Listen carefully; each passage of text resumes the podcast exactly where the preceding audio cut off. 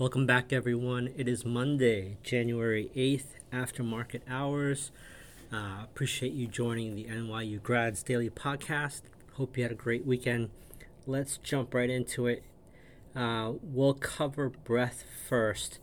As you know, I like to do. We had 288 new highs versus 180 new lows. Uh, for advanced declining, we had seven 53% advancing versus 23% declining, so heavily sided to the bulls. And for the 50 day moving average, we had 20% below its 50 day and 32% below its 200 day moving average. Uh, we were down markedly pre market hours. The Dow was selling off once we opened, it fought back all day across all indices, and I would say right around lunchtime, um, the Dow uh, started to go positive. The Nasdaq and the S and P were green the whole day, and the Nasdaq was the strongest. So the Dow is up 216 points today, up half a percent basically the NASDAQ was up 319% today, up 2.2%. Uh, monster move. Uh, S&P 500 up 66 uh, points or 1.4%. Uh, taking a look at the group sector, like the sectors, everything was green except for energy. So uh, total 180 from yesterday. I mean from uh, Friday. Um, technology, as I mentioned, led, but you had communication services and consumer cyclical right behind, with real estate up as well, very strong today. Uh, very curiously, though, yields fought back all day, and we actually closed the 10 year yield above 4%. So, uh, you've heard me say this before one of them is lying. Either the yields have to get softer in anticipation of all these rate cuts, uh, or uh, risk assets have to come um, down. They both can't rise forever together. Let's just say that. Um, right now, there's a lot of animal spirits because there is great anticipation about uh, the spot uh, Bitcoin ETF that is apparently expected to get approved. Everyone is saying on Bubble Vision that the risks, I mean, the chances are very high and low risk that uh, this spot ETF will be approved this week. And that has uh, brought animal spirits to the markets as well as just crypto in general.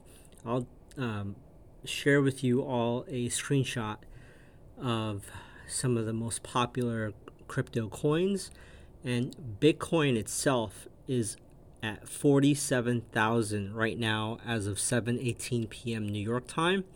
It is up 7%. Uh, obviously, Bitcoin volume is going to be the highest. Uh, the volume in the last 24 hours, 19 billion dollars of trading volume. Um, Ethereum was hugging the 50 day uh, precariously, but it was also up 5% today. And uh, you can take a look at all the cryptos, they're, they're all just uh, in the green right now. And taking a quick look at charts uh, today, if you look at the um, Magnificent Seven, I'm just going to walk through each one.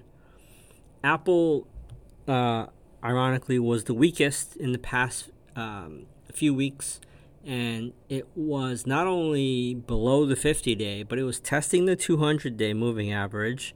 The last time I did that was back in October, November of uh, 2023.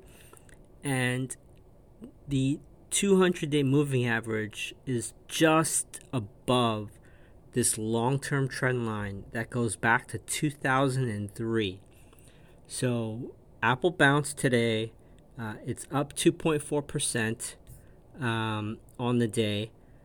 But if Apple breaks the 200 day to the downside, it will simultaneously break this uh, 21 year trend line. So it has to hold. It has to, has to hold. Um, looking at uh, Amazon, three sessions ago, it was sitting on the 50 day moving average. It tried to bounce on Friday but couldn't, and today it finally was able to make a move up away from the 50 day. So Amazon was a stick save. Google um, still above its 50 day moving average. You look at Meta or slash Facebook, it is still above the 50 day moving average. Microsoft, similar story to Amazon. It was sitting on the 50 day one session ago last week. Today it was able to bounce off of the 50 day. Very important that they all did this. Nvidia is making new lifetime highs, and Tesla is sitting on the 50 day. So there's no panic here for the Magnificent Seven. Breadth is not terrible. It's like 50 50 for new highs versus new lows. So there's nothing to panic on breadth yet. Um, and yields are below 4.5%. If you recall, these were my three pillars to watch for when we were uh, rallying and then sold off really hard into November. And then November, when uh, rates plummeted, uh, this these three pillars were still the pillars for me to watch, and they remain the three pillars to continue to watch. It is the Magnificent Seven, yields above or below 4.5%, and daily breadth uh, research. So uh, that still remains the case.